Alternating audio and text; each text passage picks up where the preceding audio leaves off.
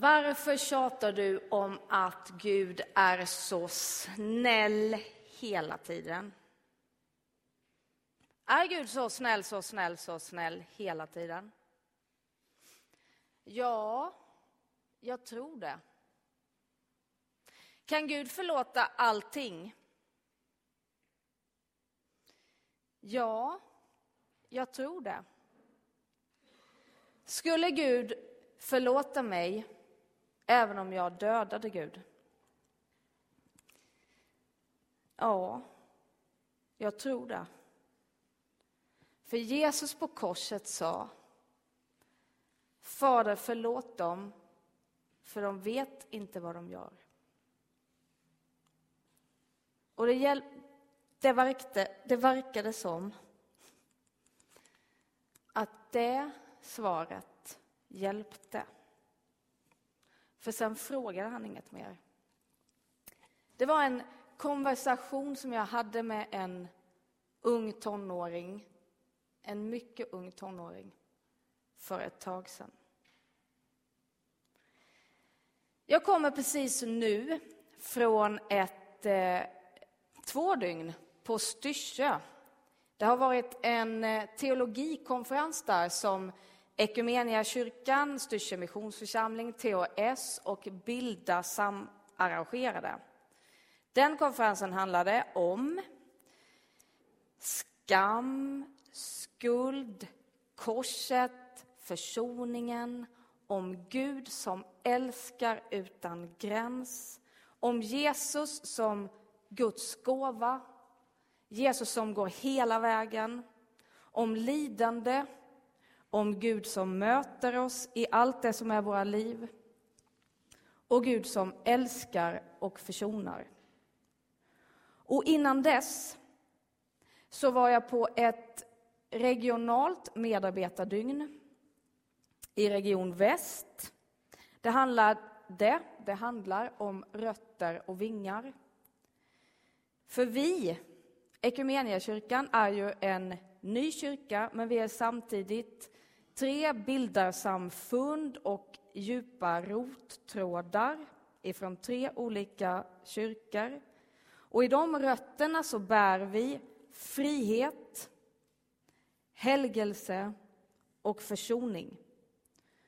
Och de här dygnen och medarbetarsamlingarna som vi har i alla regioner just nu handlar om hur de här rötterna kan bli till vingar. Och idag är ju temat försonaren. Så jag tänkte plocka upp lite av en av de där rottrådarna från eh, en av våra bildarsamfund. Den rottråden som vi säger nu då framförallt handlade om och handlar om försoning. P.P. Waldenström som var en viktig person när Missionsförbundet bildades. Så jag tänkte börja med att prata lite om Waldenström. Men också läsa några ord, för det är den andra saken som jag vill dela här idag. Och det ena är från Jesaja 40. Egentligen är det hela Jesaja 40, men jag vill läsa några verser där. Vers 68 och 28 till 31. En röst sa, förkunna. Jag frågade, vad ska jag förkunna? Människan är som gräset, förgänglig som blomman på ängen. Gräset torkar, blomman vissnar när Herrens vind går fram. Av folket är gräs. Gräset torkar, men vår Guds ord består i evighet.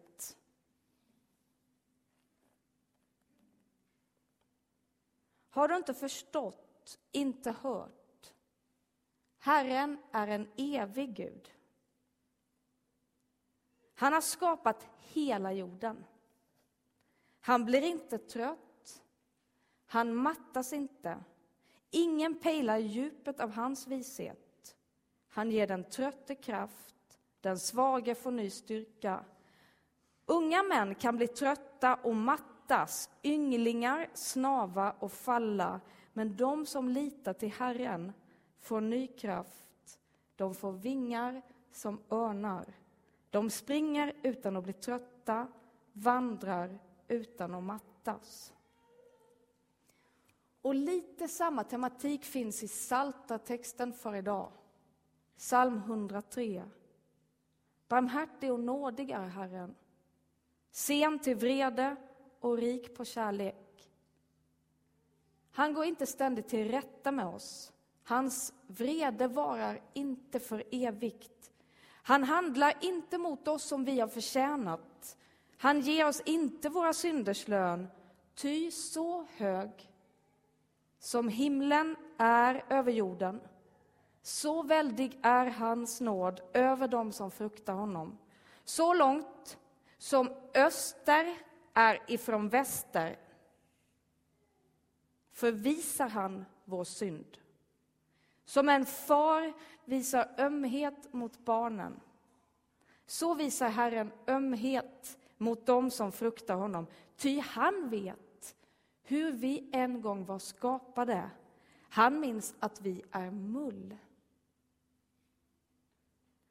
Och jag tror att det är någonting evangeliskt befriande i vår tid. Att inse att Gud är Gud och vi är mull.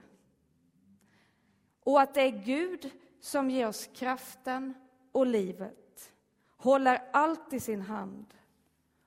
Och att när vi litar på det får vi vingar. P.P. Waldenström då. Han hade ett slags kärnbudskap som gick igenom, verkade som, i allt han sa och allt han skrev. Och det är att Gud är kärlek. Så älskade Gud världen, läste Ida inledningsvis. Och sen när han skriver om detta och när han lägger ut sin teologi så är det som att han liksom diskuterar med sina kritiker, för han lyfter upp deras argument. Så säger ni, så säger jag. Och ställer frågor som, men varför älskar Gud världen? Därför att Gud är kärleken. Kärleken kan inte annat än älska. Det är kärlekens natur att älska fritt. Hon låter sig aldrig köpas eller säljas. Nej, fritt vill hon älska. Och vad är kärleken då? Jag håller på att citera P.P. Wallenstam nu om ni undrar vad jag håller på med. Jag ska göra det ett litet tag till. Gud själv. Och samma kärlek bevisar han de bovar och skalkar som försmädar och förlöjligar hans ord och därtill korsfäster hans son samt utan återvändo tillfogar honom allt ont och all förargelse. Det oaktat övergjuter han dem med alla skatter och gåvor. Vem är det då som behöver försoningen? Ja, inte var det emot Gud vi behövde hjälp, utan emot våra fiender. Och till dem hörde inte Gud. Men Guds rättfärdighet då? Guds vrede? Ingenting är så heligt och rättfärdigt som det att älska. Och vad är evangelium? Hur blir man frälst? All evangelisk predikan har detta som utgångspunkt, att Gud älskar världen.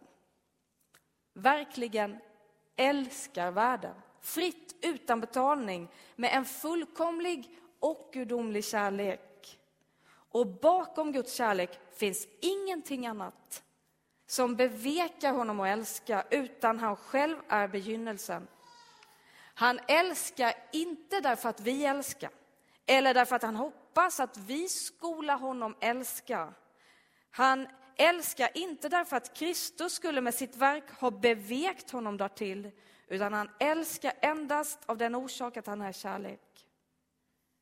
Därför älskar han onda och goda och så vidare. Om sättet att frälsas då, säger evangelium, var och en som tror. Var och en som tror på detta.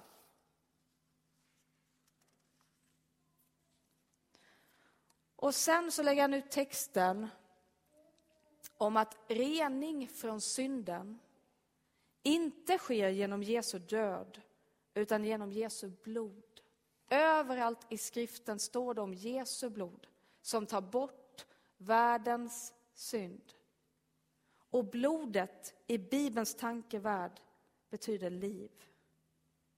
Det är inte blodets värde inför Gud som renar från synder, utan blodet självt.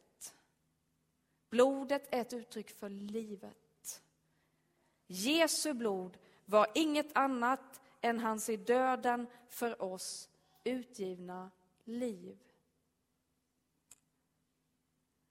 Och sen så skriver han, P.P. Waldenström, pratar mycket om liturgin, bönen, mystiken, en personlig relation till det gudomliga. Han skriver om nattvarden. När han alltså gav dem brödet och vinet gjorde han dem delaktiga av sig själv. Han förband dem med sig själv som lemmar i sin kropp samt gjorde dem delaktiga av sitt liv. Världen, välsignelsens kalk ger oss delaktighet i Kristi kropp. Så huvudsaken, den huvudsakliga frågan är, lever du? Livet. Äter du hans kött? Dricker du hans blod? På den frågan hänger hela din eviga välfärd. För det är det enda sättet att frälsas, att bli delaktiggjord i Kristus. För Gud har gett oss Kristus, för han vill att vi skulle bli levande.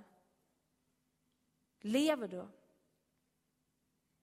Den frågan tror jag också är en av de viktigaste frågorna för oss att ställa oss. Lever du? Gud har gett oss Jesus Kristus för att vi skulle bli levande. Och vad är det då som gör att vi inte lever? När känner vi oss själva domnade, olevande? Vad är det som hindrar oss från att leva? Jag tror som P.P. Waldenström att försoningen handlar om liv och kärlek. Johannes evangeliet berättar om kärleken och att älska Gud. Om någon älskar mig bevarar han mitt ord och min fader ska älska honom och vi ska komma till honom och stanna hos honom. Mitt bud är detta, att ni ska älska varandra så, så som jag har älskat er. Och i berättelserna om Jesus och de relationer som han var en del av, handlingar han utförde, berättelser han berättade, så blir kärleken alltid någonting konkret. Den uttrycks i relationer till andra, i engagemang, i empati.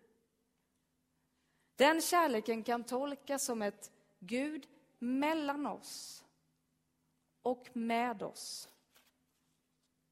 Jag tolkar den kärlek som Jesus gjorde konkret som en kärlek som drabbar oss oavsett våra försök att försöka blockera den. Det är den överskridande kraften som finns i alla relationer. Den kärleken som är mer än våran våra mellanmänskliga känslor för varandra. Den kärleken som vi är omslutna av från vår första tillblivelse. Den kärleken som drar oss till andra, som förbinder oss med andra. Den kärleken som får oss att tappa andan ibland, i vördnad. Den kärleken som får oss att inse att vi faktiskt älskar andra. Den kärleken som bär oss. Den kärleken som kan tina upp, bryta upp det frusna.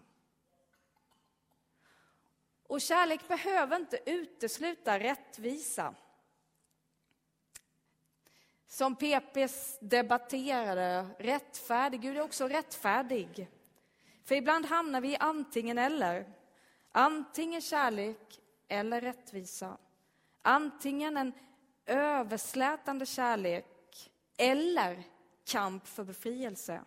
Jag ser det som både och, inte antingen eller.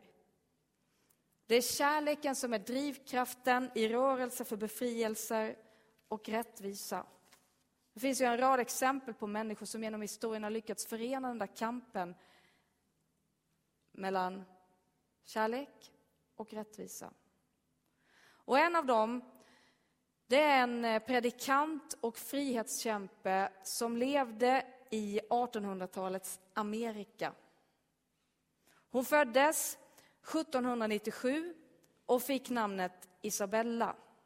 Hon bytte senare namn till Sojourner Truth. Hennes föräldrar hade förts som slavar till Amerika och hon växte själv upp som slav. Såldes vidare i flera omgångar. Hon lärde sig aldrig läsa och skriva och hon tvingades, liksom alla slavar, att arbeta hårt under miserabla omständigheter. Hon misshandlades, hon fick inte gifta sig med den hon älskade.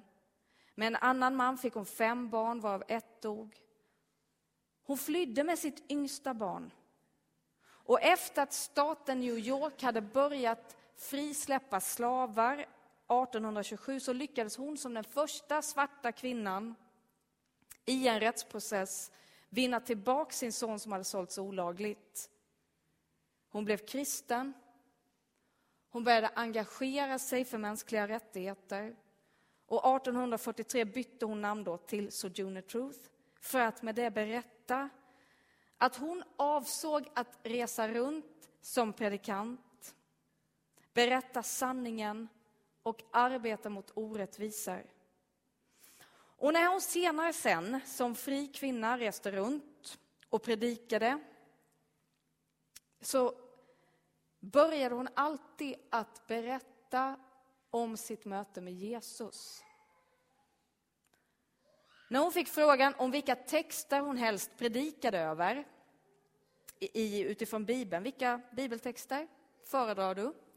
Så svarade hon, Honey, min vän, jag kan inte predika från Bibeln. Jag kan inte en enda bokstav. Jag kan inte läsa. När jag predikar har jag bara en enda text att utgå ifrån och jag predikar alltid från den. Och min text är När jag mötte Jesus. Hon menar att mötet med Jesus innebar en omstörtande, befriande kärlek. Och i en predikan säger hon, prisa Gud. Jag började känna en sån kärlek i min själ som jag aldrig tidigare känt. Kärlek till alla varelser. Och plötsligt stannade jag upp och sa, där är de vita. Som har utnyttjat dig och slagit dig och förnedrat ditt folk. Tänk på dem. Men då kom ännu en kärleksflod i mitt inre. Och jag ropade ut högt. Gud, jag kan älska även de vita människorna. Och den kärleken lyckades hon förena med sin enträgna kamp för rättvisa och befrielse. Den kärleken är inte en passiv sentimental kärlek utan en aktiv kämpande kärlek som ger kraft att leva. Lever du? Lever jag? Vad är det som gör att vi inte lever?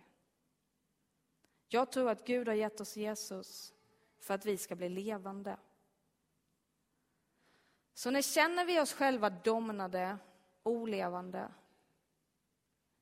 Vad är det som hindrar oss från att leva? Jag tror att försoningen handlar om liv och kärlek. Jag tror att vi är olevande när vi stressar sönder oss själva, när vi lever avskurna från oss själva, när vi är osams med andra, när vi kyls ner av isande tystnad och konflikter. När vi inte lever i relation med tillvarons grund, vårt ursprung, vårt mål, vår källa, Gud. När vi är så rädda så att vi kryper in i oss själva, när vi stänger av oss själva. När vi inte kan möta våra egna erfarenheter och känslor. När vi inte kan acceptera att vi är mull. Sårbara, ofullkomliga. Det är det som Bibeln kallar för synd. Det som skiljer oss från vår levande källa, vårt ursprung och mål, Gud. Det som skiljer oss från andra och från oss själva. Och jag tror att Jesus kom för att vi skulle bli levande. För att vi skulle förstå hur mycket Gud älskar oss. För att vi skulle förlösas, befrias. För att försoning skulle bli möjlig med andra människor, med oss själva och med Gud. Rottrådarna, vi talade om detta på medarbetardygnet, våra rötter och Jonny Jonsson, lärare på THS, han föreläste om en annan av dessa rottrådar, nämligen från det baptistiska frihetsarvet. Och han pratade om väckelsepredikanterna. Charles Spurgeon till exempel på 1800-talet, eller om det var 1700-talet i USA. Och vad som kännetecknade dessa väckelsepredikanter, det var i alla fall inte att de talade om väckelse. De sa inte, vi måste få väckelse. De predikade om Guds kärlek. Om en Gud som älskar utan gräns. Om att vi kan bli levande. Fria från det som binder oss. Fria från synden. Det som skiljer oss från Gud. För Jesus är hela världens frälsare. Jesus är Guds gåva.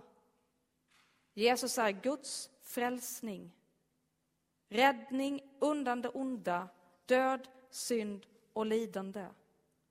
Och vårt svar är kärlekens tjänst. Och ja, jag tror att vi behöver den kärleken. Jag tror att världen behöver den kärleken. Jag tror att vi behöver bli levande igen så att vi kan se oss själva med allt det som vi är Ta emot försoning och upprättelse. Ett, Det är okej. Okay. Du är mull. Gud minns att vi är skapade. Att vi är mull. Så att vi kan se andra utan att vara rädda. Så att vi kan försonas med andra. Förlåta andra. Så att vi kan säga välkommen, det finns plats. Så att vi kan älska andra, känna för andra. Medlidande är möjligt om man accepterar sitt eget lidande. engagerar sig i andra, älskar andra, ser barnen, ser de unga, räkna med barnen, räkna med de unga.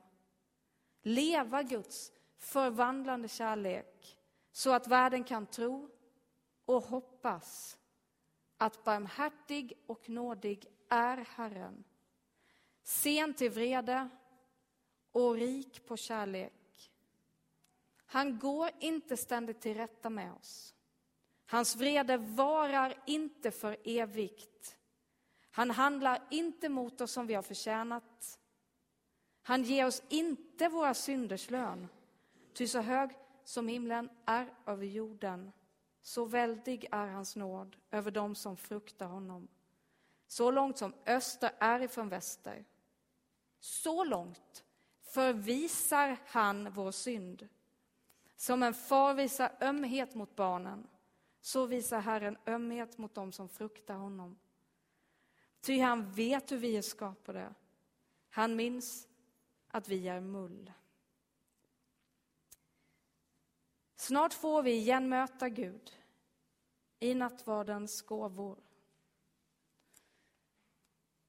Ta emot förlösning,